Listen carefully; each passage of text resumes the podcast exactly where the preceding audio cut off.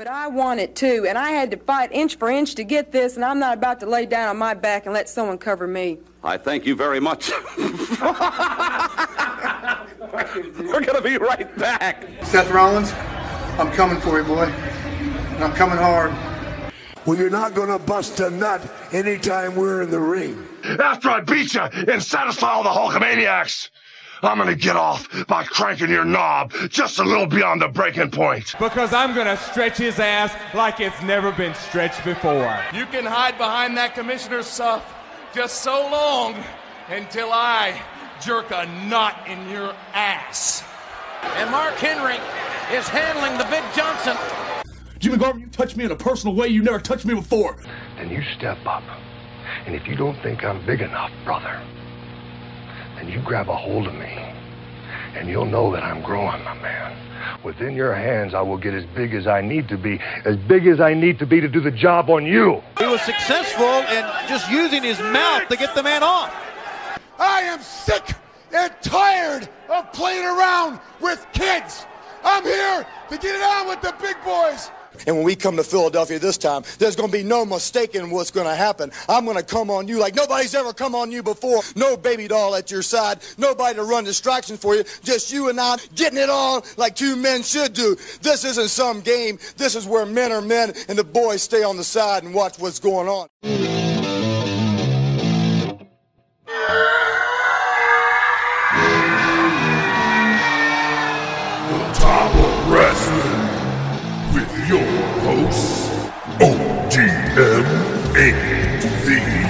The Good shit. Late to every episode. Late so much, I'm going to have to buy you a pregnancy test. Bob Rude. I want to be a podcaster. Yay! His mother named him Kenta. I'm going to call him Kenta. Dynamite drop in, Monty. That broadcasting school is really paying off for you.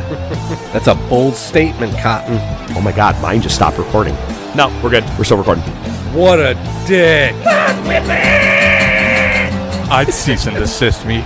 I'd cease and desist me hard. I need a minute to recover off that. What kind of game is it? War games. Let a war. War game. You are impressionist. I have, yeah, I know. That's the only thing I've said in the last half hour. Bark like a dog. oh, oh, oh, jinx. Holy shit. How did that actually happen?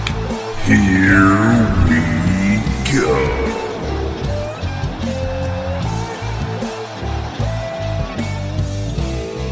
Get up, you son of a bitch! Top of Wrestling loves. Happy Cinco de Mayo! Happy Wrestling Day to you all! We're back. It's the Top of Wrestling podcast. I am the professor, Mark Fantasia. Thank you guys so much for listening to us. As always, iTunes, Spotify, Podbean, Amazon Music, Pandora, YouTube, Facebook, Twitter, Instagram. If I don't get it out of the way early, I forget to. It is another day of wrestling. This week, we have a top topic, and it's a good one. It's going to really bring back uh, a lot of nostalgia, if you will. It is the top 25 defunct TV shows of all time. Not, you know, sitcoms. We're talking wrestling shows, of course.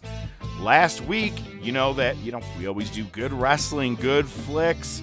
Last week, if you couldn't figure it out, it was the Karate Kid trilogy.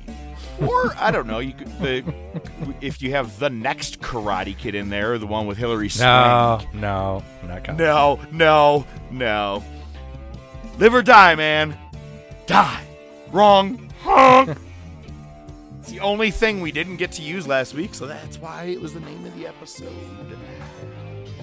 This week, uh, I can see it being a little bit of a, a fight, you will. We may throw some hands. You never know. But what do you got for news before we dive into Monday Night Wars? Before we dive into our top topic, do you have any news this week? Anything positive? I feel like all we ever do is bring negative news out to the table. Holy shit! Oh my god! I'm asking for him, and no wonder he hasn't said anything yet. Ladies and gentlemen, fuck. Chicken nuggets. All right, ladies and gentlemen, ODM. Cause I'm the best around. Oh wait, that was last week. That's right. Cut me, Professor. Cut me. Cut me. One of the grossest things I've I still to this day every time I see that exact scene, I like ugh, cringe. Only in America. Hit the one in the middle. right. Hit the one in the middle. if he dies, he dies. Hey, speaking of if he dies tonight, or if he dies, he dies tonight is blood and guts. Someone gonna die? We're gonna see some guts. We're gonna see some blood. I, I it's not gonna be a one match show though. Did you see that? It, we are gonna have uh, Cody versus Yes. uh, QT Marshall. Marshall. QT. Yeah, actually, right, what I read now as that, I was uh, trying. Oh, oh, I'm sorry. As I was trying to ask you, do you have any news? I I got a little bit of news. I got a little bit of news here. Uh, I'll start with the uh, the first one. I, I well, actually, you know, I'll have to look at your notes because you always rearrange shit on me here. So let's go this way. Oh no, actually, you had it in the same order. All right, you know what I'm going to Uh, go with? I'm just kidding. That's called a callback. Um, so a little controversial uh, news here. I, I don't know how true this is. I'm interested to see what's where this is actually going to go. But apparently, uh, according to SE Scoops, I have no idea who that is, but uh, I've seen it reported through other websites citing them. Is that Tessa Blanchard and her husband have, have been in discussions with AEW for about a month, and it's very possible that they're close to signing with AEW. Uh, not familiar with her husband, so I don't really care as much about that. But Tessa Blanchard should just walk in and uh, instantly become the women's champ. I mean, I don't think that there's any way about it. Let's put aside the, uh, you know, the allegations and the history and all that. Uh, but as a pure performer, she should walk in and become champion. I know it's, you know, it's what 2021 is, right? It's cancel culture. Let's cancel everybody. Let's, you know, blackball them from every business, whether it's the movie industry, the music industry, whatever it is. And of course, the wrestling industry. I think some people should be blackballed and some should be given a second chance. Tessa should be given a second chance. I mean, I don't know. I mean, her allegations, if you will, are not as bad as you still got fucking Jaxson Ryker or whatever his name is on on Raw. You want to talk about a second chance? That dude, I'm shocked, actually still has a job. Everybody on his stable's gone, but he's still there for some reason, and he's the one who put the fucking tweet out. I think Tessa should be given a second chance, but you're right. As soon as she comes in, steamroll everybody, and then you build her and Britt Baker in a great match because that's Yep. your two top people. Exactly. Nailed it. All right. That's what I do. Uh, I nail things, man. I hit the one in the middle. Hey, you gotta work that one out. Uh, so I saw this the other day and uh, got a little bit excited. Uh, Andrade uh, has his first match set up. He's going to be fighting Alberto El Patron in his first match outside the WWE, so that should be interesting. Talk about second chances. Um, but uh, we already know my fucking feelings on him, so move on from that one. That's I- actually not the news that I care about from Andrade this know, week. right? Andrade Go put ahead. out a challenge, and that challenge was to Kenny Omega for the Triple A Championships. Uh, Omega has responded, uh, and it and it was a tweet, and it says, "I'm a busy guy. Give me some time to think about it." Kind of a weak response, in my opinion, but uh, the seeds are there. There's It's to build something. here. Yeah, yeah. Who's to say that Andrade doesn't show up on? Oh well, he's still. Wait, does he have a? Yeah, he's got a 90 day com- compete clause thing. Of, I'm sure, right? Yeah. I'm pretty sure. but it's in the U.S. Right? That I don't know.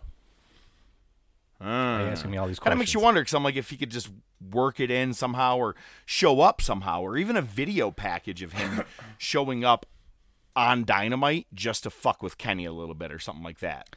Yeah, well, wouldn't that be similar to Brett? Like Brett showed up on Nitro right away, but I don't think he could wrestle for a while.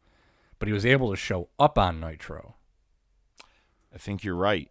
Yeah, well, hey, we're talking Different times. 97 and Yeah. 2021 and, and Vince has been screwed over a couple of times since then. So many it's so funny how many times guys have held him for like literal like ransom before they're about to head to the ring. Ultimate Warrior did it, Jeff Jarrett like yeah, sure, I'll give you the money and then he fires him right after.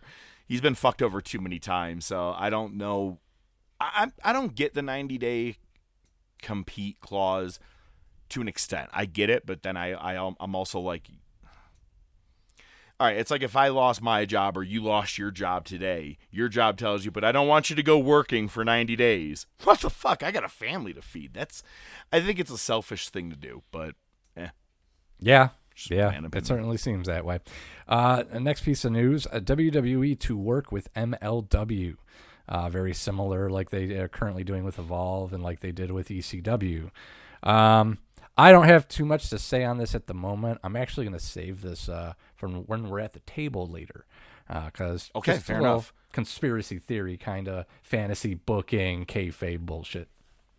Fair enough. Um, I, if it happens, I think that it's obviously all for the better for a lot of the guys that are in MLW, man. Especially, I mean, I you've Jacob heard me sing his praises. Yeah. yeah. I mean, especially if you want to, you want to talk about putting something right in very easily to the whole Roman Reigns storyline and everything going like that with the family. Done the thing is, is that the only reason WWE is like, yeah, we'll work with MLW is because everybody else is already working with each other everywhere else. You know, I mean, New Japan, AAA, Impact, and now uh, AEW, all four are all pretty much in a way working with each other. WWE's like the only one that looks selfish. so they're like, oh, let's grab someone. But I'm glad it's MLW because they need a good kick in the ass. They were great for a while, but that's when they had your MJF. That's when they, you know, like all those guys that were on there. Like it's, it's kind of died down a bit, but so did everything with COVID. Yeah, lots of. It, it, it's hard because you know we're starting to see a lot more crossover, obviously, and that's great. Um, but you know when WWE's involved, kind of Hmm. sucks. But Exactly. yeah, what are you gonna so do? don't expect much, but we'll find out when when we uh, get to it, uh, the, the table later. Absolutely. Uh, what else we got this week? Oh, some exciting, exciting shit. And I was gonna kind of. This is kind of where I was gonna head with my bring it to the table, but uh, I'll kind of just lump it all in here. Vice TV's confirmed the topics for season three of Dark Side of the Ring. Uh, it's gonna be split into like two seasons, kind of two halves, like they do with The Walking Dead or other shows. Uh, the first part of the episodes are gonna cover Brian Pillman. Obviously, that's gonna be the two-hour premiere. Uh, the Collision in Korea, Nick Gage, The Ultimate Warrior, Grizzly Smith, and Dynamite Kid. The Dynamite Kid, I think, is going to be a really, really interesting one. Uh, second half is going to be in the late summer. It's going to co- cover the steroid trials in WWF, uh, Onita's FMW promotion, Luna Vachon, which should be dope, um, The Plane Ride from Hell. Rob Black's XPW promotion, uh, Johnny K-9, also known as Bruiser Bedlam, and Chris Kanyon. So some really, you know, some good. I, it's a solid lineup, man. Um, just the amount of documentaries and the resurgence. I know Nightwing kind of touched on it, but man, I watched. I did watch the uh, the biography for Steve Austin. It was good. I knew a lot of the stuff. Just to see it in a different context was cool. Uh, but the Roddy Piper one, oh man, I got choked Mhm. up at the end, man. Man. He's every time I go back and see anything of him, I'm like, oh yeah, yeah, he was the greatest, man. You don't throw stones at a guy with a machine gun. Ball out of bubble gum. So I, uh, I, I let me ask you: Has the Dark Side of the Ring started yet? Uh, I'm sorry, I didn't hear what you're saying. I was uh, chasing a chicken around my office here. Did Dark Side of the Ring start up yet? Uh, It took me a second on that. That was a good one. The, the, the chasing the chicken took me a second. I got it. it was out of nowhere. Um, I I should have broke your thumbs. um, no, I don't have that date. Okay. I, be- I believe it is right. in about a week or two. Cool. But yeah, that You that know why I fight? gonna be great. Oh yeah. Do you know why I fight? I can't that? sing or dance. I'm excited about it, man. And it, there's been, like you said, just a big resurgence of all these documentaries and things of of wrestling. And you know what it reminds me of is in the late 90s, in 98, 99. If you go on YouTube, you can find it. They had a lot of different uh what do you call it? Um documentaries on the biography channel, A&E, things like that. All these different things that were actually about wrestling at the time because it was so hot. But th- now it's just like it's, I don't think wrestling's that hot right now that like people would start to you know like, want to watch these. But why I'm bringing that up is there's people that I know personally who are not wrestling fans, and they're like, "Holy shit! Did anybody watch this uh, Hidden Treasures thing with Undertaker and Kane? Oh my god, it was phenomenal!" it's so it's really funny that like people who don't watch wrestling are really getting into it, and it's starting to open the doors for more people. So I think it's a great thing that we have this. Uh, brand new, you know, again, you say the word resurgence of all these documentaries. But the one thing I am really interested in that plane ride from hell. Mhm. That is going because there are so many different sides of the story, so many different versions. I mean, you have Angle uh, uh, wrestling with Vince McMahon on the plane, Mr. Perfect and Brock Lesnar. If I'm not mistaken, someone shaves X Pac's eyebrows. Like it's hysterical. And I just insane, read, it, it- I just read the there was an interview, or no, it was from uh, Kurt Angle's podcast.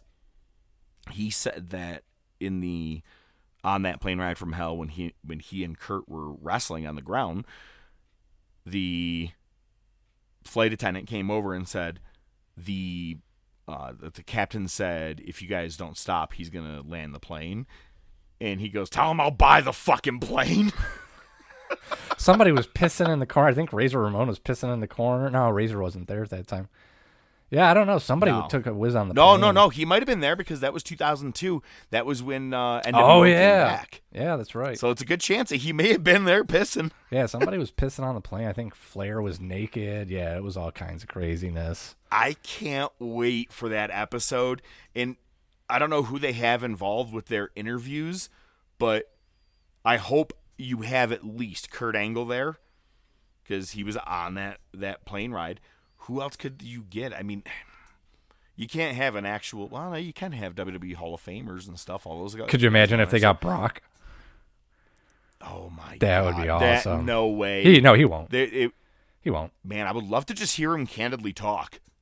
The only other interview I've ever seen with him was that it was like an ESPN thing, and they were in his barn because he lives like on a farm in Saskatchewan, and like his phone, he does not have a phone in his house. It's in the shed, which is like a mile down the road from his house. Uh, and they're interviewing him, and you know they're going through history, and then they start asking about steroids, and he gets pissed, and he fucking gets up, and you can see like everybody start to back up because he gets up, and they're all like, "Oh no, no, no, I'm good. I want none of that. I want none of that." It wasn't me that asked him. yeah, right. Yeah, so it'll be Uh, what else we interesting. got to see for news this week? Oh, just one more, man. I saw this one. The only, you know, I, this isn't big news to me, but I threw it in there because I wasn't sure if you saw. Your boy El Fantasmo is going to be making his debut in Impact this week. Uh, it'll be this Thursday, right. May sixth. So, yeah, man, the crossovers continue.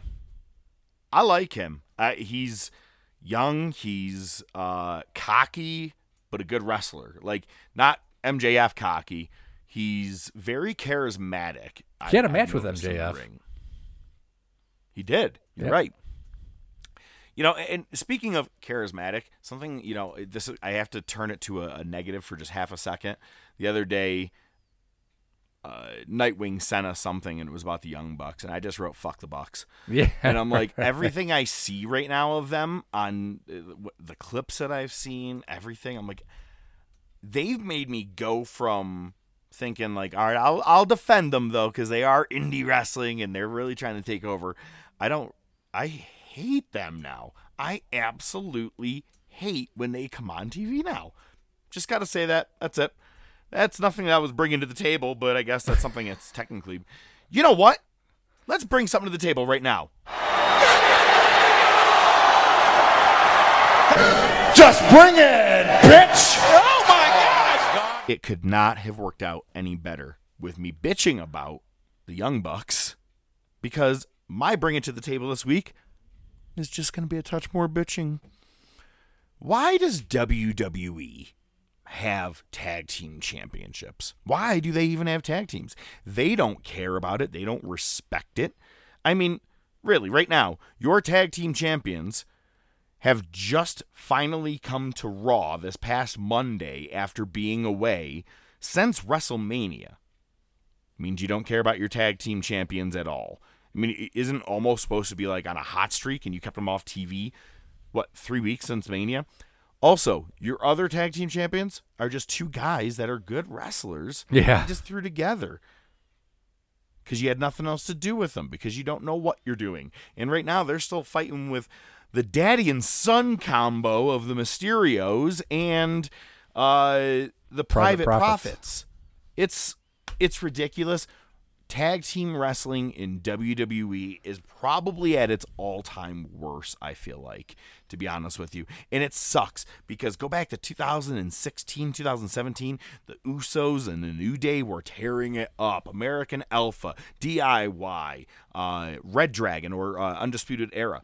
Even in NXT, tag team wrestling has gone way downhill. Everything Yeah. I just I feel like WWE has just stopped caring about tag team wrestling and that sucks because again, it's one of my favorite things of all time. I'm sorry. It's just you can really tell a good story by just ha- having a good tag team wrestling match, but nope. That's what I'm bringing to the table this week. Very good. Very good. Negativity. Did you get the license number? The truck that ran over your face. Take her to the zoo. hey, how's my face look? Uh, I wouldn't want it. That's that's my favorite line. All right, there we go. Ain't gonna be no rematch after blood and one. guts tonight. Ain't gonna be no rematch. Don't want one. All right, all right. So I, I'm gonna kind of ramble here because that's kind of what I do. So you should be used to it by now. Um, I was thinking about this the other day, man, because I actually saw that you know WWE is supposed to be working with MLW, you know, and you've got AEW working with these other promotions, and uh, you know NJPW has changed their stance with new leadership. Uh, so it definitely seems to be happening a lot more. But you know, a lot of people don't understand that WWE has had previous, you know, other relationships. You know, they're doing Evolve right now, uh, which to me is more of almost like a takeover, not a hostile takeover, because they're still kind of operating independently, but WWE just owns them. But you had other things like, uh, you know, Smoky Mountain Wrestling, uh, OVW, you know, and um, ECW. You know, more famously, a lot of people didn't know, especially back then, that you know ECW was kind of like the NXT to WWE. It's just it wasn't that open. It was more behind the scenes. Um, and and Vince is, let's be honest, you know, whether you like him or not as a booker, he's probably the most successful promoter in wrestling ever. Just when you look at longevity and financials alone, right? I mean, even just businessman, really, just a businessman Right. alone. Probably more successful out of. I mean, he hasn't had to file for bankruptcy. You know what I'm saying? And he's had a exactly. business going forever. So And- you're and- right. yeah. Yeah, no, it's Yeah, and Triple H just actually sold two million dollars worth of his WWE stock, so take that for what it's worth. Uh, but this is where I'm going to get kind of conspiracy theorish. Just when you think about Vince's history, his reputation, his abilities, uh, his stature as a businessman, above all else, what if this is all just a big work and he's openly working with AEW and New Japan and Impact? And these releases are people that are just like you know some of them are unceremonious so it, kind of you know takes the water out of the ar- argument but just what if just what if he's kind of just running things from behind the scenes and he's kind of like he's he's making the shots right? He's calling the shots. So he can say all right yeah i'm not letting roman reigns go wrestle on aew that's never going to happen. But you know this guy hey all right listen uh, we're, we're letting you go and you can go. Again it doesn't seem that way. That's why i'm getting very conspiracy theorish but it was just a thought that came to my head that there's all this talk about the forbidden door um, you know and hunter said they're open for business. So you know how do we know that this isn't already happening and it's just we're not really seeing the open effects of it? Very conspiracy theorish but it's just something that my mind was going. I it would have probably been sounded a lot better had I taken some notes to form a, a coherent thought. But you know, it was just no, something to think on. about. I, you know, Everything you just said makes a lot of sense because the the most uh the biggest takeaway Chris Jericho was on a WWE network podcast Yep. and not only mentions the names Sammy Guevara and Tony Khan, Yep. but he also says AEW. You didn't do that back in the day. You never said WCW on WWE television. You wouldn't. You would say those other guys on that network or like that. Well, that's kind of how we're hearing it with WCW referring to uh, WWF back in the day when we're revisiting the Monday Night Wars. But one point you said, and it, I swear to God, like I, I was sitting here thinking about this, that when, when we said that it's kind of like uh, MLW is the old ECW or Evolve or whatever. Right. When you said Smoky Mountain, holy shit, that was before ECW. I forgot. Yeah. Cornette Corn- came in with the Yep. Heavenly Bodies and all those guys New and was like, yeah, th- these are the Smoky Mountain Tag Team Champions, motherfucker. and dude, it the more you, you you say this, maybe he he's like, yeah, you know what? Let the whole world think I'm a piece of shit. But hey, if you want to go, Rusev, you want if you want to go wrestle on AEW, hey, go be Miro. Yeah, I don't care. Go ahead. We got Lana. You got there. Go ahead. You know what I mean? Kind of like a. I, I can't say that he's in contact with Tony Khan, Right. but I could see it being a telling it to the talent. Hey, I want you to go work somewhere else. I'll bring you back when you need to. Look, at they did it with Drew. Look at Drew was in 3MB, and I was the, one of the more saddest people ever when it came to that because I was like, there's so much potential. He's just he's he's playing an air guitar, and he goes back to ICW. He goes into TNA. He makes all the rounds before becoming a whole package again. We see him in NXT. I thought that's what Cody was going to do, to be honest with you. He was making his rounds. You know, he, he had his whole list of uh, dream opponents that he wanted to wrestle with. And I thought he was going to eventually go back to WWE. I didn't think he was going to create his own company, but good for him. But is Cody working with Vince in some way? You know what I mean? Like, I think you're. I mean, fuck, Orton makes a lot of references to it. Remember, uh, we were saying that's how he negotiated his contract. Now you got me really thinking, but maybe it is all, you know, a kayfabe or uh, in our own minds. Who knows? Man, that's a that's a really smart idea, and it makes it makes WWE home team, home team. Yeah, go for it. Go for it. Oh my god, it's so bad. That yo, that kid had absolutely the worst acting of all time, and you're like, oh my god, it was his son. Oh, there it is. One more round. One more. Sue me for what? Touch me and I'll sue you. hey, wait, you know what we haven't referenced? Hey, meatball. Meatball Thunder Lips. Ultimate male meatball. That's all right. Hey, lady. Hey, lady. Why don't you come over later tonight? Show you what a real man looks like. Show you real man. Come on, champ. You ain't so bad. That's my favorite. We used to do that. We play hockey. I feel like we had this guy on our team that's just big brute with a mohawk, and we used, I'd get him all riled up, and I, yeah, he's so bad. He's so bad. You know when, uh, well, that champ is doing his workout session. He's like pulling himself up and down on like two bars. I used to do that in the pool as a kid, thinking I was doing the same thing. I was like, well, he did it. he could have been on the A team one day. Close. Yeah, Anyway, right? Would have fit in. Well, hey, let's take you back in time. Like we said last week, wrestling is such a it's such a good time to be a wrestling fan. Well, let's go back to 96. Marty, you've got to come back with me. Where? Back to the future. Wait a minute, Doc. What, what are you talking about? What happens to us in the future? What, do we become assholes or something? Give me a hell yeah.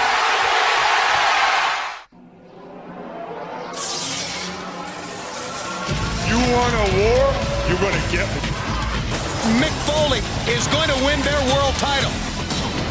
has been paid for by the New World Order. Come on, Vince. Step into the ring. My God, the battle lines have been drawn. D-Generation X invades WCW tonight. Austin 316 says I just whipped your ass. Have a nice day. We got you. Work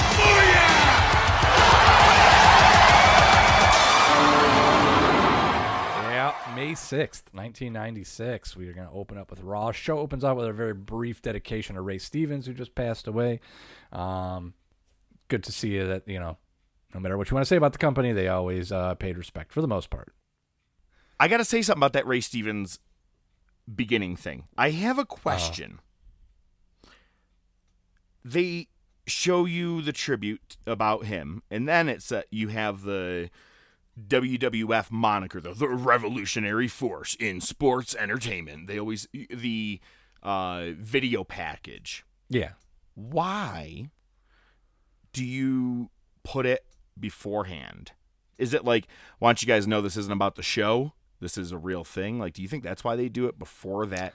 Like, kind of like this. If let's say, uh, unfortunately, right, let's say tomorrow Bret Hart dies, Mm. They will show the graphic of him or a video tribute before the then now forever. Correct. So my point uh, is it because they're saying this isn't a part of the show? I was I've just always wondered that, and I wrote why because I was I was curious. Yeah, I mean, I would think that it's yeah because you don't want to have you know your intro. You don't want to have the intro to Raw or like SmackDown where ACDC's playing and then going tonight we pay tribute to you know you know whereas you kind of you know you, you know you kind of expect it. It's it's known, so it's like we want to put this out here first. We want to let you know that we're paying our respects, and now let's get on with the show. I'll go All with right. that. That's that's fair, especially with the ECW or EC the ACDC opening, like you're saying. Like, Are you ready? All right, let's get into the show. What happened? Oh well, uh, I don't know if Russo was writing at this point because it definitely seemed like an intro of Sally or uh, Sally Fields. That's the wrong person. You know, Sally Jesse Raphael or fucking the other guy. But um, an interview with a shadowed woman, the ex-wife of a former wrestler. HBK ruined my marriage. He ruined my life. He's a home wrecker. And I'll tell you why. And then boom, all of a sudden it opens to Raw. And I, what the fuck just happened here? Like, wait a second. Am I watching Jerry Springer? Like, Yeah. it was really weird. And I go, I kind of don't remember this. This is odd. But like I said, I'll- like, it opened up that way. Ray Stevens, the revolutionary force in sports entertainment. Shawn Michaels ruined my marriage. Boom, boom, boom.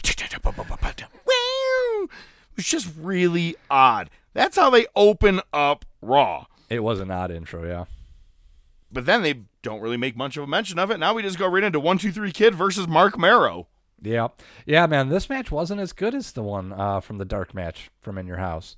Uh, it wasn't Mero's best match. Uh, there were a couple slight botches in this match. Um, it pretty much is just used to further the feud coming up between Triple H and and Marrow. You know, that's really about Yeah. it. Well, something I got to say about that. Mero, or I'm sorry, uh, into this feud, Triple H is on commentary. Hunter Hearst Helmsley. You know, Triple H and Shawn Michaels were the ones to out Kofi Kingston, if you don't remember. Didn't you have an accent at one point? well, let me ask you this. How come no one did that shit to him? Yeah. You see, Vince, as I am the WWE Intercontinental Champion, but I can't really do it. You know what I'm saying? Like all of a sudden, he just dropped the accent and he was the game. Yeah, this is really a, a pivotal point because you can kind of see him keeping that persona of Hunter Hearst Helmsley, but starting to kind of veer away from it, almost like Undertaker did with the Dead Man with the purple gloves and the eyeshadow, to a guy who would talk more, and you know what I mean. Uh, you, Yep. you kind of this is when you're starting to see him come out a little bit more. Uh, you had a couple of great lines in here. Vince uh, did do a little Darryl Strawberry blackballed reference because that was extremely fresh at that moment. Uh, but Jerry Lawler, best line of the entire segment for the match. Hey, hey Vince, did you know Triple H blew in Sable's ear? She said, "Thanks for the refill." God, I love good commentary. Yeah. Yo, speaking of, that new guy is getting his ass kicked online, man, uh, for Raw. I, I'm Uh, glad I don't only know- saw it once. Oh my god! Yeah. And I guess the other day, as Braun Strowman was running around the ring, he said out loud, "We need a bigger boat," and everyone went to Twitter and was like, "Are you serious, dude? This sucks. This guy sucks. Take him off." It's just another Vince clone. Uh, so what? And now, after this, what happens? The lady vignette comes back. Can I can I tell you my favorite lines? Can I guess one? He, yes. He smelled so good. He smelled so good. and it was the best that she ever had. I was like, what the fuck is going on here, man? I kind of felt like I was watching Squiggle Vision, if you will. Uh, yeah. So they're starting to go towards that, but now we have the man who is going to be facing Shawn Michaels soon. We have British Bulldog taking on Fatu. Uh, did you know that Fatu had family members who were trying to recruit him to become whatever? I don't remember anything about this. I don't either, and it was weird because at first I'm like, "Are those the head shrinkers in like gangsta apparel, or what's going on?" Is exactly what it was. it was Samu, and I don't remember who the other one was, but it was, uh, it was funny because then he goes, they're like, "You got to do it for the family," and he goes, "I do it for the WWE fans." I was like, "Oh Jesus!" It was Uh, can I tell you one of my favorite things that it kind of died down? I feel like right after Umaga, or as William Regal liked to say, Umanga. But can we talk about a headbutt to the turnbuckle and it doesn't affect a Samoan, or just anything to their heads? You have that written there, don't you? I have Fatu selling the can't hurt a Samoan's head spot. God, I love it. Where did it go? Yeah, well, I mean, what Samoans do you have? You got Nia Jackson, Tamina. I think Tamina sells it actually. Actually, I think Tamina still does. Yeah, she's the only one. Roman but Roman start it. Ro- if Roman should start it. I don't know about that. That's gonna look weird. he doesn't need that. He's, you know what I mean. Dude wore a chest protector. Okay, I'm okay if he mm. pretends that he has That's true. a hard head. That's true. What do you uh, think of his so new yeah, that music? was. Oh, we gotta take a sidetrack. Yeah, right. Okay, fair enough. No, no, I'm saying I like it. I, I I'm okay with it. Do you like it? Yeah, it's not bad. Yeah, it's all right. I'm just tired of every time that he comes out of the aisle. Dun-dun. You have to see. Oh, the graphic it's- dog. Yeah, the stupid graphics. God Yeah. damn it! It looks like it's a big balloon in the in the arena, and it's not. Um. Then we had what? Body Donnas versus Techno Team 2000. Body Yeah. Donnas take the win. Moving on. Your main event. How excited were you when you found out that the main event announced was the Undertaker versus Owen Hart? I was pretty fucking stoked.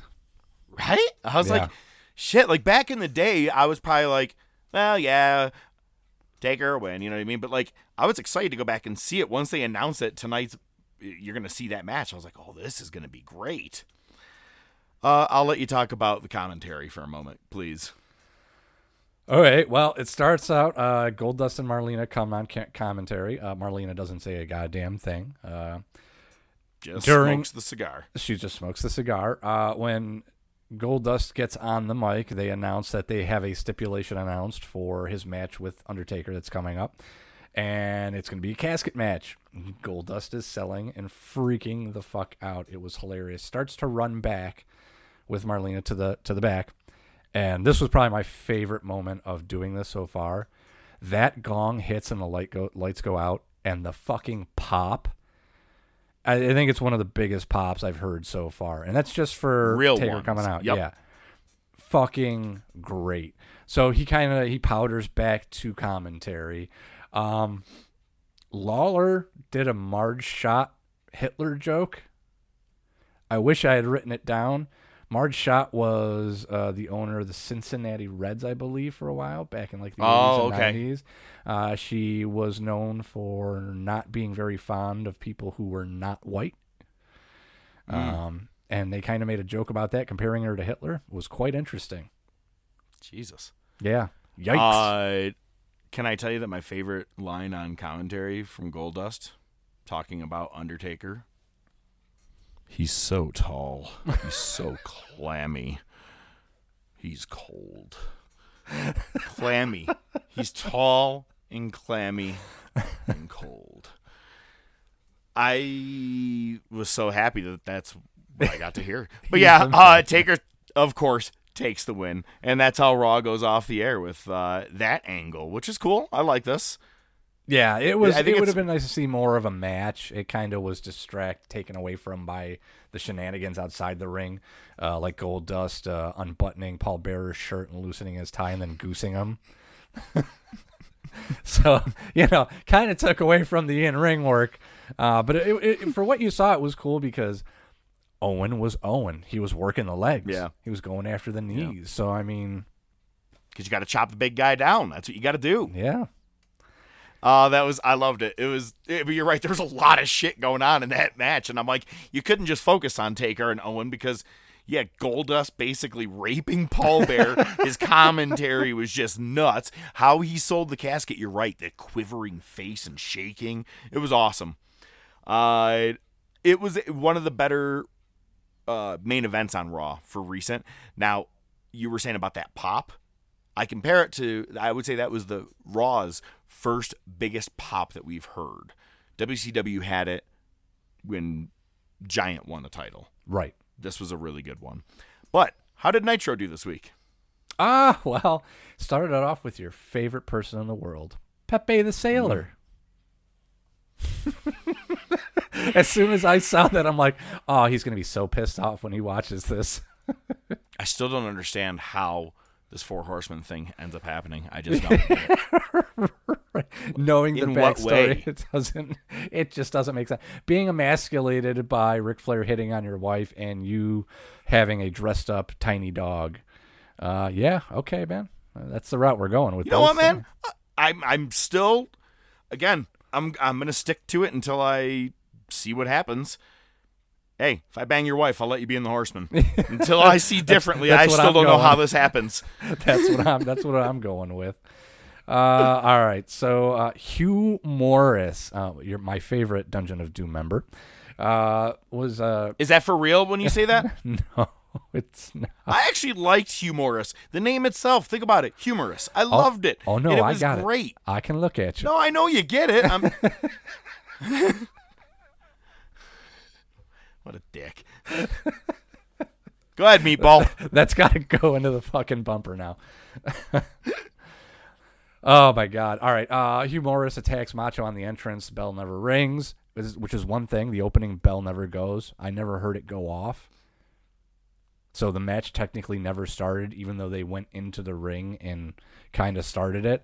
Um, Macho gets DQ'd. He's he's got him uh, hanging him over the top rope. Won't let it go. Gets DQ'd. He potatoes the ref, slams him, and does the spot that you talked about that we talked about like last week or the week before. The I'm gonna drop the elbow and the ref standing in the way, and Macho says, "Fuck it, I'm just going over you." Drops the elbow on the ref, and the bell rang for No one about- does that shit like that anymore, man. I know. That's a good spot. All you do now is you jump out of the ring on top of 15 guys at once and try to take them all out. Right. As opposed to, no, I'm trying to hit that one guy. Yep. Absolutely. Uh, one thing that AEW doesn't really do a lot, uh, and WWE doesn't even do it that much anymore, is ringing the bell during a run-in after the match, or and, you know an attack after the match, or you know what I mean? Like just you ring like the, the ding, bell, ding, ding, like yeah, like it used to be so annoying. Well, this one they did much for like I- five minutes straight. They did. I know. I I forgot how much they used to do it, and I was like, you got to understand, man. You got to turn the TV down when it's going that often and that loud. It was annoying. It's so maybe that's why they just don't do it anymore. That's true. At first, I was excited. I'm like, "Oh, cool! They're actually doing it." And then it's like, "Why is it still happening?" It's like the fucking ice cream truck is stuck. Oh my god, that's a good one. I like that. Well, another Ray Stevens tribute. So this one was odd. It was in the middle, but I kind of like the way they did it. They asked for uh, donations to the Cauli- Cauliflower Alley Club. Uh, it's obviously very fitting. So, you know, that was cool. And then they kind of just went on with business. I like the way they did that one. I thought it was uh, respectful and uh, kept the show moving. I agree. Next match, man. Man, what a match. Mm-hmm. Dean Malenko and Jushin Thunder Liger with Sonny Ono. Heenan compares Sonny Ono to Trump in this one. Caught that. So And then, uh, what was your favorite patch part of this match? You know, we talked about the main event on Raw uh, being taken away from by extracurricular activities outside the ring. What about this match? Do- I don't have anything written down about extracurricular activities. I said it was Oh. just a good match between Malenko and Liger. Uh, What happened? I, I may have forgotten to write it down. It got uh, it got kind of interrupted because Flair was in a tux with Woman and Liz, who were in evening gowns. Oh my god, I forgot. Yeah, they're all eating. Oh my god, yeah.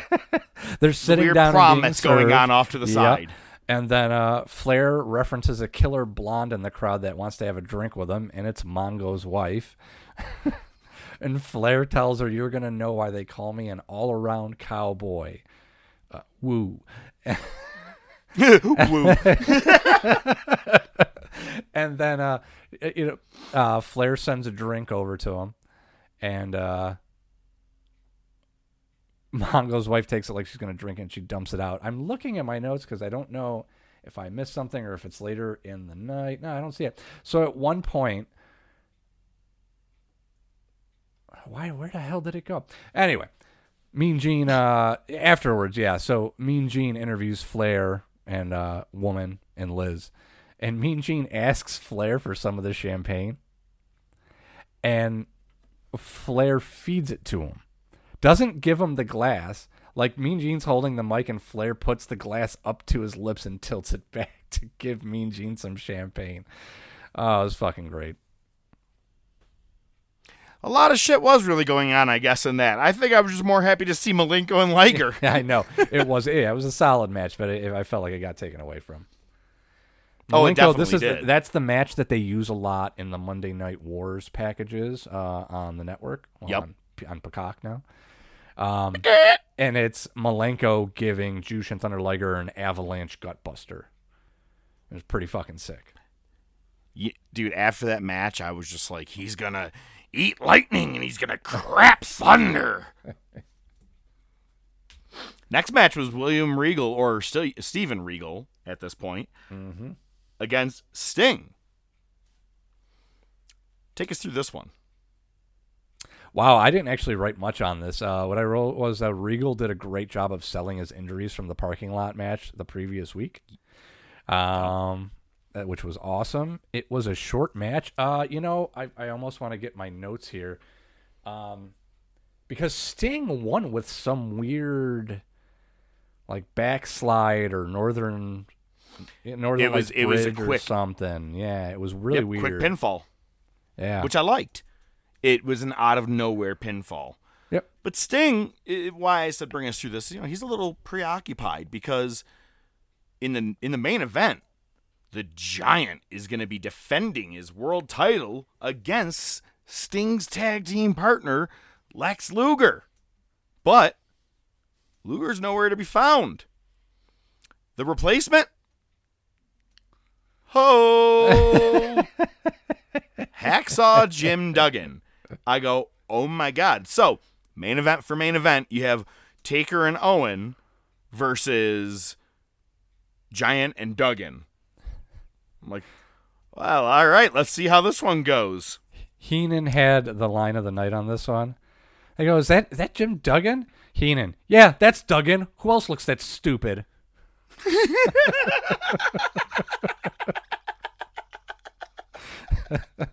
week by week, he proves why he's one of the best. God damn, I love that. Um, look, I I gotta be honest, I didn't want to write much for the match because I was like, well, all right, let's be honest here. I know Duggan's not winning this thing. Sure. Uh, but we'll just go through, see how this goes, and I. the only thing I have is the New York Yankee that came flying. No, no, no, that was Lex Luger. Why do I say New York Yankee? Go ahead, explain why for me. well, it was it would be like a negative of a Yankee. So he comes out wearing, you know, the you know how they were. You know, a lot of wrestlers back in the day wore Zubaz, right? Oh yeah, because they were, you know, they're they're you know, flowy and there's lots of room in there. So imagine that big kind of like pillowy pants, almost like hammer pants, right? Um, but they they almost look like they're expensive, like Armani. So they're like dark, they're either black or like you know they're black with like very tight white pinstripes on them. Like we'll say Yankees it's the mullet 90s version of what The Rock would dress like in the late Sure. 90s when he had his silk shirts, right? It was the you're right, the Armani of Zubaz. But like you said, pinstripe pants and a tank top to match. There it is. He came out and I go, "Is he here to ref the match?" what the fuck is going on? Yeah. And he came out with a briefcase. Yeah, I'm not sure. I thought I thought he. I'm like, did he just? Did he win Money in the Bank? I swear to God, I go, he's cashing in. Then Sting and him are in the ring arguing with each other. And as they're going off the air, all I could do is just sit there and go, this dude's wearing matching pajama bottoms and tops in the or top in the middle of the thing. That's a tank top and some helicopter or not heli, what do you call it? The uh what, what are the baggy type uh pants? Or what, what are those things called? back in the Parachute pants. Parachute. That's what it was. Yeah. It's exactly. Oh my god. Well, it took away got- from anything of what the angle of them breaking up or anything that's going on right now. All I know is if I was Sting, I'd be like, "Why the fuck are you wearing that?" That's Well- the first question. I don't even care that you're late. I don't even care that you didn't even want your world title match. Why the fuck are you wearing that? Well, you know, a man's got to be comfortable, and if you look closely, you can still he still had a little bit of Liz on him. So Oh, that may have been a touch too soon. you can hey, put a bumper over that if you want. I don't know. Sounded right at the time. Oh. hey, you should have just changed his clothes. You know why? Because if I can change, Lex Luger can change, and you can change. Everybody can change. Ladies and gentlemen, it's now time for. best there is, the best there was, and the best that there ever will be. Hold two, arm bar. Sodas rule. Yeah, they do. Hold three, the moss covered, three handle family gradunzel. They got the answers, I change the questions. I did it for The Rock. This week's top topic. You know something, Mean Gene? John Cena! Wrestling's not fake! The Rolex wearing one, diamond ring wearing one, kid stealing, woo, wheeling dealing, one, limousine riding, one, jet flying, one, son of a gun, woo. Sierra Hotel, India, Echo, Lima, Delta, Shield. If you following ranking order and final decisions are a completely bias based order, based off The Professor and ODM made it. And as always, they like to let you know they have not worked in the business, but have been lifelong invested fans, much like you, our listeners. With not only their opinions involved, but with countless amount of hours of research done each week, they make sure to provide proper facts and history to back it up. However, they do know that your opinion may vary from theirs. If there is anything you want to chat about, bring to their attention. If there is something they missed or forgot, or you just want to let them know they are out of their freaking minds, feel free to shoot them a message on Facebook or Twitter, or email them at the top of wrestling at gmail.com. As always, they do appreciate all feedback and continued support. At the end of the day, they want to make sure that you do see the best of the best before you die. And now, this week's top topic. Gonna fly now. Here we go. Let's fly back in time to all of our favorite defunct wrestling television shows. There are a lot of shows that we all grew up on, different eras. You know, you have all different types of shows, whether it was on USA Network, TBS, TNT, TNN, Spike, or pay per view, if that was the only thing you really got to see. And I'm going to tell you right now, I didn't have one necessarily an honorable mention for you, ODM, but I'm going to throw one out on the fly here because it's not really a TV show, but it's a little nod and a thank you to back in the day when cable boxes let you have squiggle vision. So our honorable mention goes out to squiggle vision so you could watch some of the pay per view, listen to all of it, and then go wait a little bit longer and you may see a tit or two. All right, here we go. The top 25 defunct wrestling TV shows. Channel 99. sure was. All right. Now, some of these shows, I, I, I think you know, we talked about it last week. There's going to be some that we all definitely remember. Some of these are going to be a throwback. Some of them you have A shows, you have B shows, and some of these were C shows. And, and you know, A being these are your highest ranked. Raw is an A show. Unfortunately, SmackDown gets treated like a B show Wait, how did my my uh, we- did last week with uh, MJF? You wrestle with a bunch of A's, so you look like a B. You look like a B with a bunch of A's. F you and your A. C all over your T. All right, So- here we oh, go. We, Jesus. Yikes. Ladies and gentlemen, we at the top of wrestling would like to apologize for the unexpected interruption. We are experiencing technical difficulties and expect to return to our normally scheduled podcast momentarily.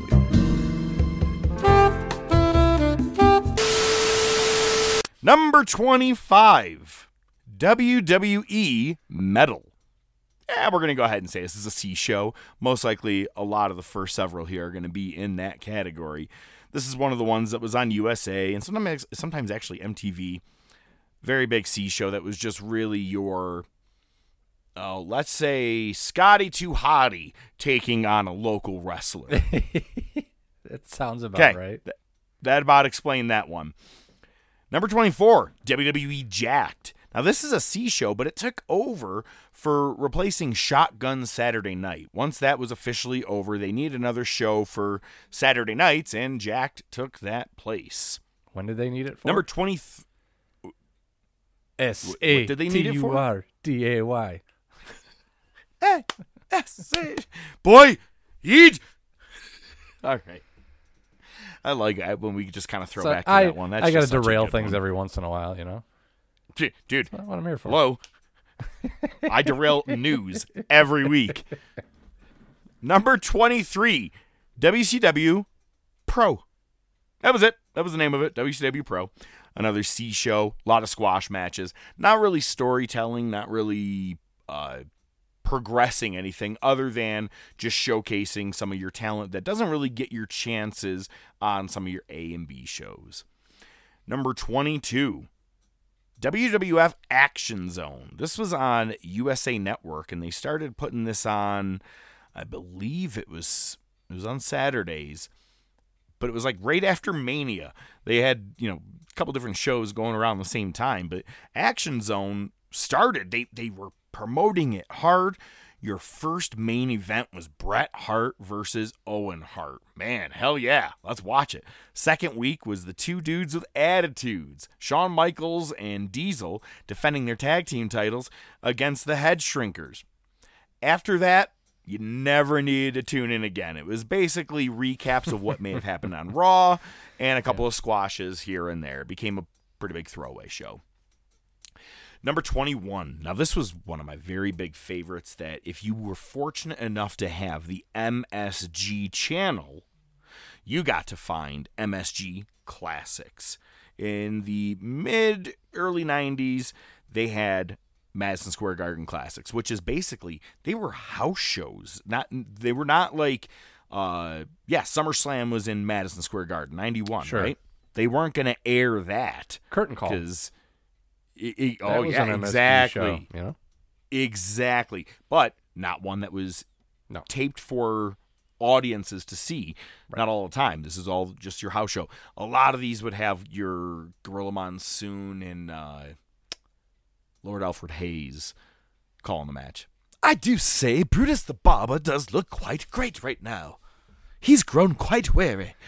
So, a couple years uh, in 2006, from 2006 to 2008, they actually brought it back and started promoting it actually on the uh, WWE television. They never used to do it before. It was just kind of something that if you had MSG, you were fortunate enough to see.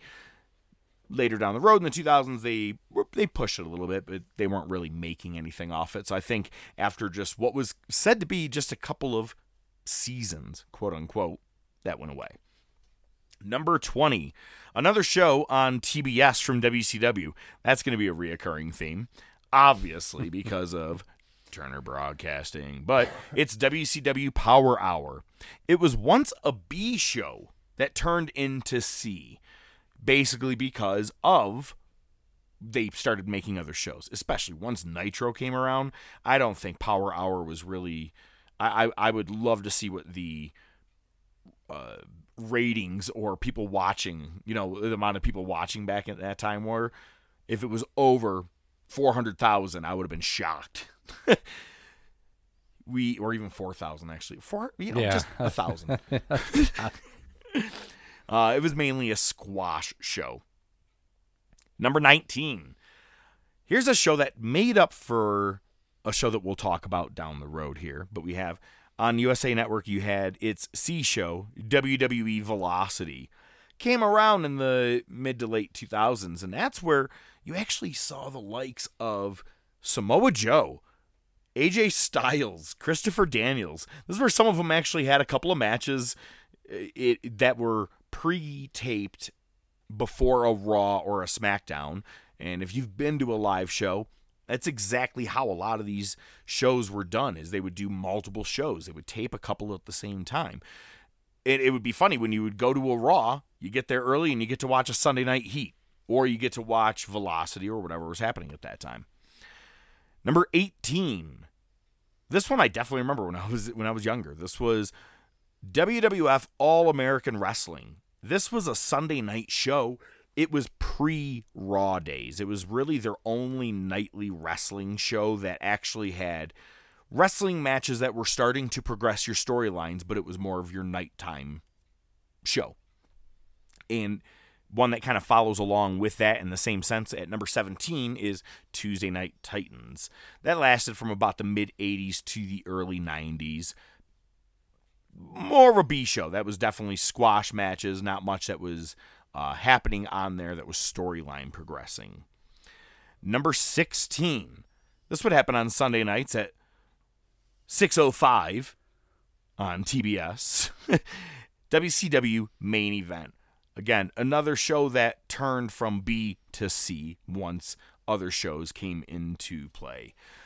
Mostly squash matches, but you did get a lot of great interviews. That's one thing I will say. Back in the day, WCW used to do a lot of interviews where a guy held a mic right to them and talked. WWF with a lot of their B and C shows were a guy standing in front of a transparency green screen that has their logos in the background. Like Warrior would have all of his face paint looking logos in the background, and they're all pre taped, as opposed to trying to talk with someone. But then again, we do see the hang on, let me start over. We're live, pal. Number 15. This was kind of sh- uh, random that WWF did this because they started it in 96, late 96, early 97, and that is WWF Shotgun Saturday Night. They were trying to get that indie crowd feel, the ECW rowdy crowd, and they were doing it in Manhattan. And in one of the most infamous matches is Triple H versus The Undertaker, where Undertaker tombstones uh, Triple H on an escalator. That kid is still on the escalator. Throwback. This it, it was treated like it was their indie crowd and rowdy kind of nighttime show it went away pretty quick. And then it just became Shotgun Saturday Night was pre taped before Raw or whatever show, like everything else was. 14. WWE Confidential. This one was kind of hit or miss if people were able to see or not, but it was on the USA Network at like weird times. It was like Saturday nights at like 11 o'clock. But it was hosted by Mean Gene. And this is the, you know, kayfabe is now really dead around this time. We're talking 2002, 3, 4 ish, and it, maybe even 5 and 6 at that point. But now they're starting to dissect things that really happened, like the Montreal Screwjob. That was one of the biggest confidential episodes, and that's where Michaels admits to everything on there. That's one of the first times he actually admits that, yeah, I knew all about it. And this is, you know, because you have a lot of documentaries nowadays, DVDs, things like that. When Confidential came on, it was kind of like what we're, we're talking about right now the these biographies and all these behind the scenes types shows. Confidential was really starting to dig into that. Did you ever get a chance to watch any of those? No, I didn't. I, I, I'm not familiar with that at all. Oh man, and hosted by Mean Gene, the greatest. Yeah, so I, I mean, he, he was there throughout a lot of the things that they talked about too. Number thirteen. You know, this is like one of those things, and you feel like you're doing really, really well, and you go for more, but you probably shouldn't. Well, that's probably what WCW should have done was just maybe not go for Thunder. WCW Yeah. Thunder was a decent show to have around at first, but they should have just focused on Nitro if they wanted to continue the Monday Night Wars because everything obviously went downhill from there. Thunder was supposed to be not only just a B show, it was supposed to be a rivaling A show where they were going to take all WCW talent and put them on Thunder, and your NWO talent is the ones that stay on Nitro. It was kind of their own brand split at that time, which is kind of innovative if you think about it, because at that time, WWE or WWF at that time definitely was not doing a brand split. No. So WCW was kind of already thinking about it, which could have been smart had they went that road. I know they thought they, if I'm not mistaken, didn't they say SmackDown was supposed to be an all women show at one point? Oh, I never heard that. I feel like I heard that somewhere, and I, but then I could be lying. Who knows? Number twelve, WWF slash WWE Sunday Night Heat. This was great because at first they started to really put storylines into this, and you had your big names on there: Rock, Austin, McMahon, all these guys. But again, a lot of these were being taped right before Raw, minus the day of the pay per view. Oh, you yeah. have two options for your pre-show or pre-gaming when you're watching the pay-per-view back in the Attitude Era and things like that. You could either watch the countdown with all the recaps, or you could watch Sunday Night Heat right now and see if anything changes right before it. One of my favorite ones that I, I fondly remember was the night of Breakdown 98. Sunday Night Heat. Actually, we were all at a buddy's house watching this, and I remember we're watching, and McMahon is in the ring, and he's promoting the cage match that is to be with uh, Mick Foley, Ken Shamrock, and The Rock. And then later in the night, we're also going to have Austin defending his title against Undertaker and Kane. And while he's in there, Austin was the fucking cameraman the whole time. Has a beard on, a wig, all this shit, strips down and beats the piss out of McMahon. If you were watching the countdown, you didn't see that stuff. So it made you tune in. Their ratings must have been great for pay per views when they, when they would do Sunday Night Heat. They would do it on USA Network, and I think they also did it on MTV at some points too. Yeah, this was my that was one of my favorite shows because it did it, it led into the pay per view. So if you got them, it was it was perfect. Uh, but because of that, there was always the potential for something big to happen. So uh, Yep. for a B show, it really held a lot of clout at that time. I, yeah, it was one of my favorites. Absolutely. It- you- I agree with that. For a B show, it really did. It was probably one of the stronger B shows, especially in that era. Uh, You know, because I mean, it was really is really just Raw or Nitro at that point, and you know, Sunday Night Heat was kind of a hit or miss. Number eleven. This one was a very unique show that was only around for so many seasons as a show, and it's WWE Tough Enough they made it a part of right after Raw a couple of, of seasons. One, a couple of seasons was also on MTV where you had to check in on different nights and watch it. And that's where you get to see the likes of Maven, John Morrison, Matt Cappotelli, Nydia, all the greats that were actually a part of that. Christopher Nowinski, um, I mean, so many great ones, um, and then a lot of bad ones too. Also, I'm not gonna lie, um, but I, it was it was a great show because it really pulled back the curtain, showing you the pain that people go through to become a wrestler. But then each week you had a wrestler coming in, and my favorite one. Go YouTube this if you guys ever if you have not watched it. It's Triple H Punk's the Tough Enough cast, and he's he's sitting there. He's like, "Say you want to be a he's you want to be a star, huh?" They're like, "Yeah."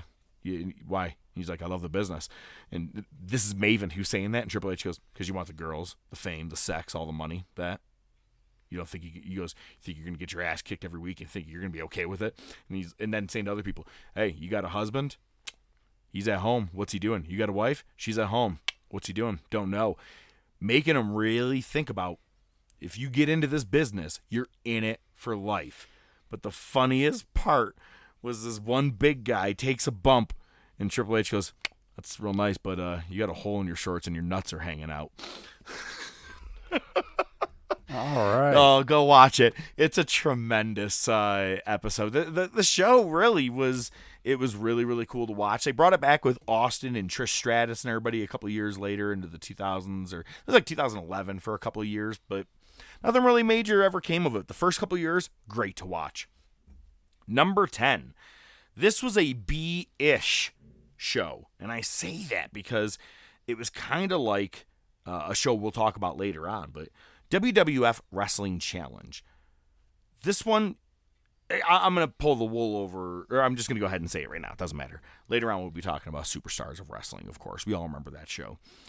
Wrestling Challenge and Superstars would often be taped at the same time, and then it, you'd have storylines going between both. It was kind of like your Raw and SmackDown of the early 90s.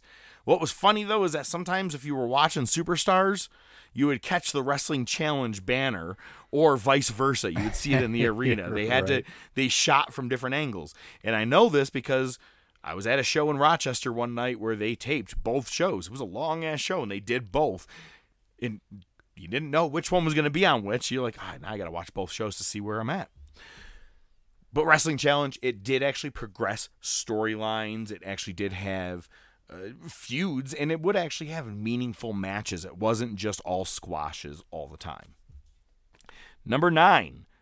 This was definitely a C show with mainly squashes, but good interviews. This is what I used to love about WCW. They took their C show, which was WCW Worldwide Wrestling, and they would use it to promote your Saturday night show. You know, Saturday night was their big one on TBS that everybody would remember. Well, on Sunday or whenever Worldwide was on, I believe it was Sunday nights, that's when you really start to push and get people to start coming on Saturday. Well, don't forget next week I'm going to be there, and that's when I'm going to fight. Yada yada yada yada. That was a horrible promo. Wow. It was, but we get the it. idea. I think you captured the spirit of the thing. Uh, there was very little spirit, but all right. Number eight, WWF Live Wire. Here's a little throwback to last season. You may remember one of the openings with Jim Ross losing his fucking mind. You gotta learn how to think people on your the feet. air. if you're gonna call, folks, you gotta be thinking here. Who do you think's gonna win? I don't. I don't care. the I fans would call in. Oh my god. he was a dick. but he's still the same dick, and everybody still loves him. So hey, it's cool. Yeah. Now it's just okay because he could be a senile dick, and it's all right. Sorry, folks, I sneezed. But uh, you would have various hosts throughout this. Uh, you had McMahon. Sometimes you had, and it was different. You know, combos. You'd have Cornette and McMahon, Cornette and Sunny, uh, Vince Russo and uh, Jim Ross, which was the one that actually was that. But he wasn't Vince Russo on that show, if I'm not mistaken. He was Vic Venom, because that's what he was when he was the columnist for the magazine. Wow. Another show that was great in, in oh, oh let me back up. I'm sorry. Livewire didn't have live wrestling matches. They would show you recaps from Raw, things like that. Mania started WWF Mania number 7, it started with actually having a little bit of both, where you'd actually see the Mania banner. And then I think they're like, ah, let's stop doing this. Let's just make it a recap show. And it was generally Todd Pettengill inside the production studio where you see him walking around and they're talking to it's always funny there was like no workers but there was like 80 TVs going at once showing all different wrestling Macho Man was a was a co-host with him when he was uh you know not wrestling so he, you know when he was his uh, commentary days basically what drove him out of WWF at the time I loved Todd Pettengill as a host I thought he was funny as shit he he would I don't know he was you just worked for the I liked him for sure. Like you It look back on and you're like, yeah, that makes sense. Yeah, totally. That's a show I think they need to re-release on the network. Where do you go wrong with watching a good old Bastion Booger match? All right, number six. If you were lucky enough to find it in its early early days, that was awesome. ECW Hardcore TV from like 95 to 97. It was tough to find it if you had because it was on like uh, local programming type channels, you know, like where but you had to find it at like 2 a.m. Yeah. Then finally ECW did make its jump over to TNN, which would later become Spike TV. That is that's funny because I always loved when they did finally get onto the network, and that's the infamous Paul Heyman. Hey, network, fire me, throw me off the air. I dare ya. The original shoot promo guy. God, he was the shit. Right. Uh, but ECW, it would show you actually, they would even be like, if you missed the pay per view, well, here's what happened. And it wasn't just snapshots like WWE would show you. They were showing you part of the match, or actually a good chunk or all of the match. So ECW, because it was at that time, they're like, well, not many people are going to buy our stuff, so we'll show it in any way we can. But like I said, if you were fortunate enough to watch it, it was great. It came on either right before or right after Life Without Shame.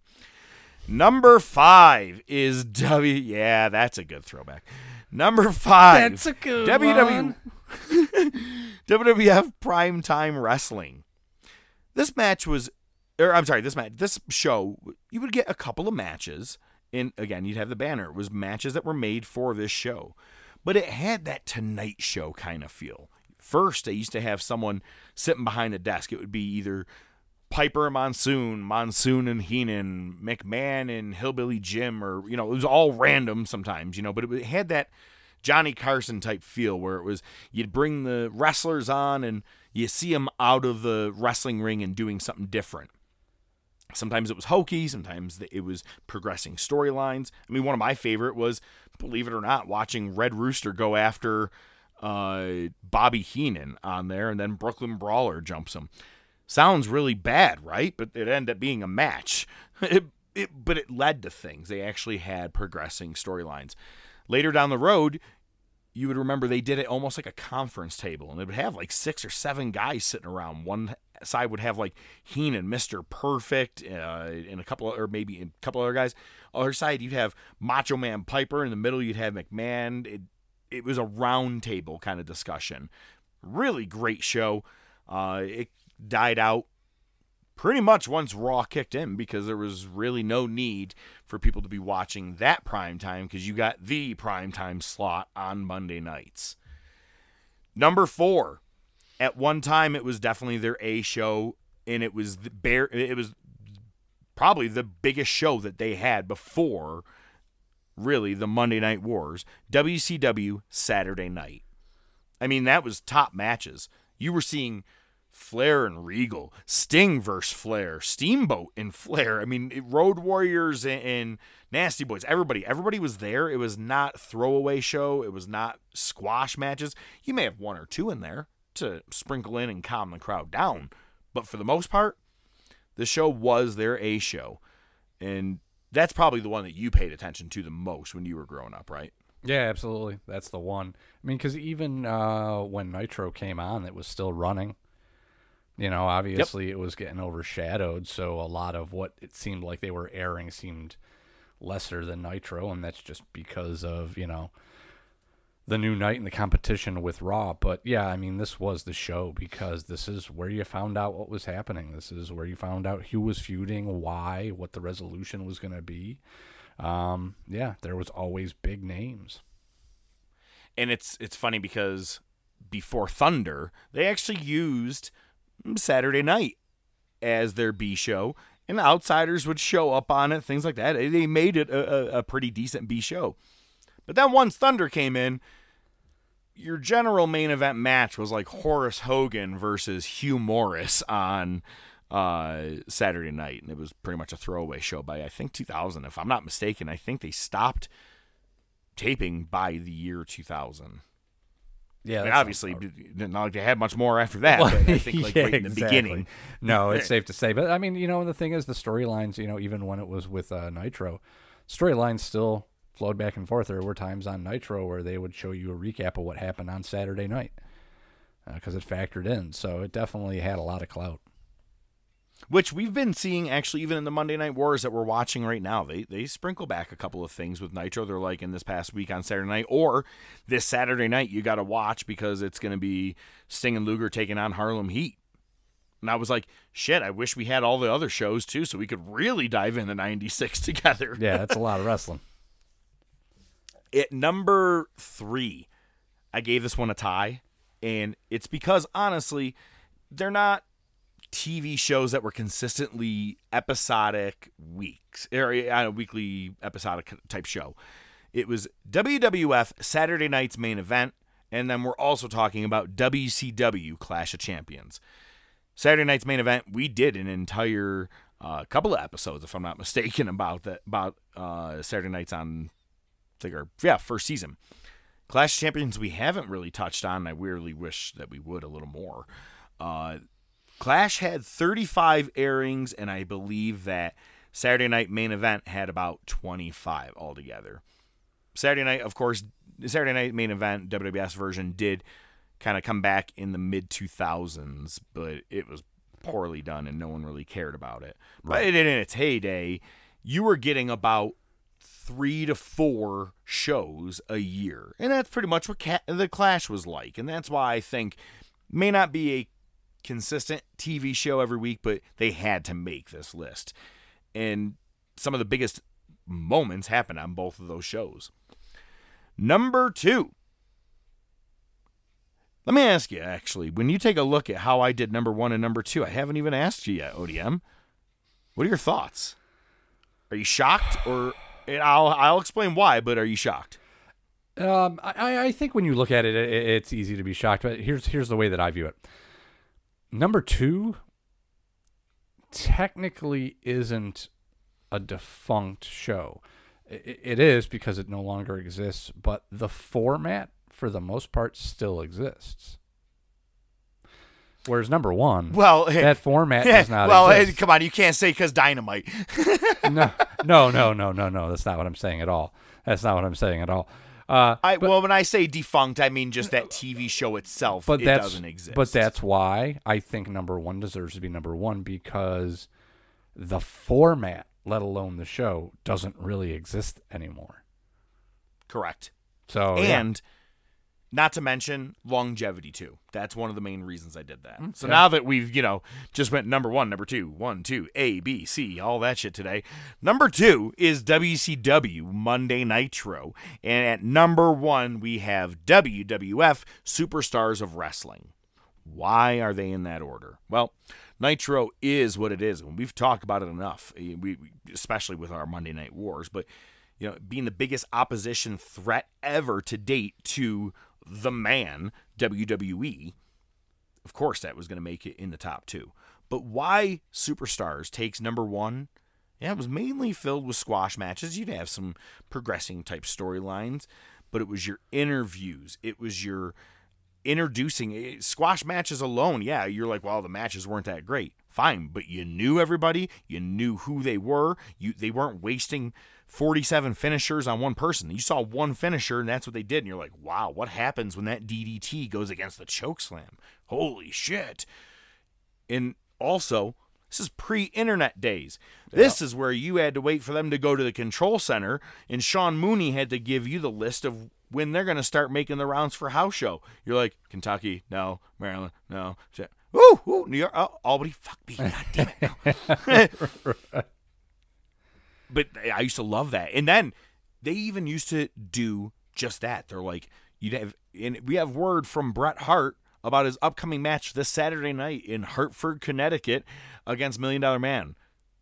No one got to see the match, but we all got to hear this promo, and it left you going, oh, I wish I could see that.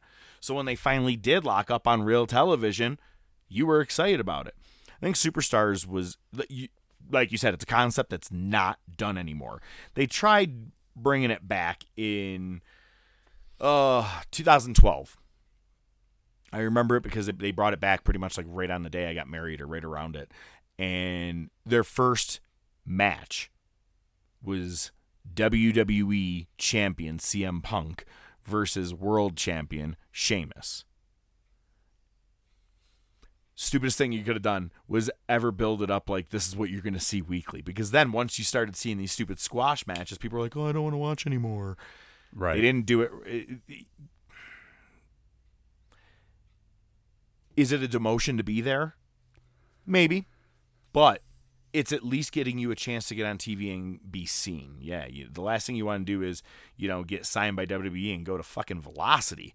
But you got to start somewhere. Velocity, Jack, all those all those shows were like superstars. It was squash matches mainly, but it was still interviews progressing. And you know what else it was? It's a Saturday morning at 10 or 11. If you fuck up your promo, yo, it's a kid who's watching. No one really gives a shit, dude. You know, and it was perfect time for people to brush up on their skills instead of waiting for him to come to Raw. And then Roman does that ridiculous looking face that he does, or he does suck, uh, suffering suck, succotash, whatever the fuck that is. I digress. I really wish that they still had good squash shows like this. It's needed. It's extremely needed. And that's our list for top 25 shows that we just don't have anymore in wrestling that I'm sure that when you really bring it down memory lane, we all miss, especially certain eras. Like I said, Mania, that was my favorite thing on Saturday mornings, um, especially when I would get grounded and I wasn't able to watch Raw. Saturday mornings, both parents are at work. Todd Pettengill's going to fill me in what the fuck happened on Raw. Don't worry about it. Next week, Nightwing, he is going to be back with his analyst and his good shit of the week.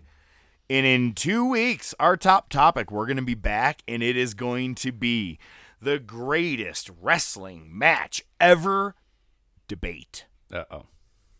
What does that mean? Well, for the next two weeks, ODM and the professor, we're going to be here just kind of thinking about what really is the greatest wrestling match of all time. And to be honest with you, it's not just what's our favorite. Really, what is the greatest wrestling match that if you had to show one match to one person that could ever get them to watch? I mean, yeah, you could throw, you could show someone, you know, Mick Foley being thrown off the cell, and it might be intriguing, but a wrestling match. And I'm not saying it has to be the most pure wrestling match of all time. Do we come to the table with the same match? Do we come with different matches? Are we going to argue? I can't wait. I'm actually really excited about this topic. Two weeks from now, greatest wrestling match ever debate.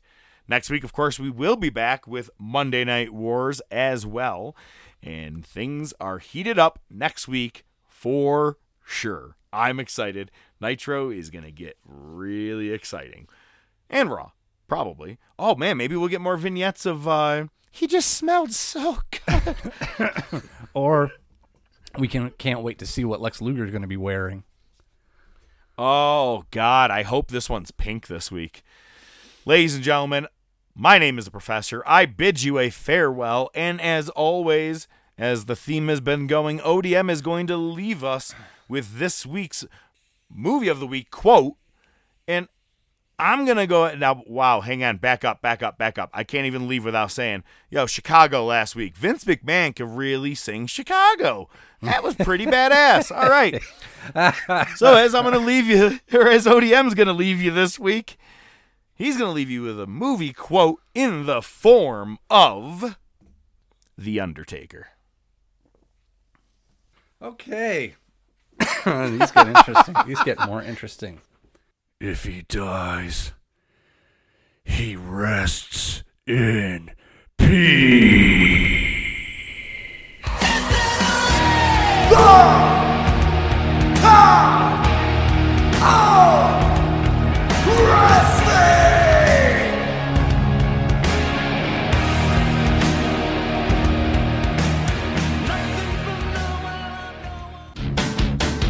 The Top of Wrestling Podcast is brought to you by The Top of Wrestling Podcast. Your hosts are the Professor, Mark Fantasia, and ODM, Joe Rizzo, with special weekly segments by Nightwing the Analyst, Rashawn Hilton. Without your continued support, it would just be some guys talking wrestling. Feel free to interact with the show on Twitter, YouTube, Facebook, and by email at thetopofwrestling at gmail.com.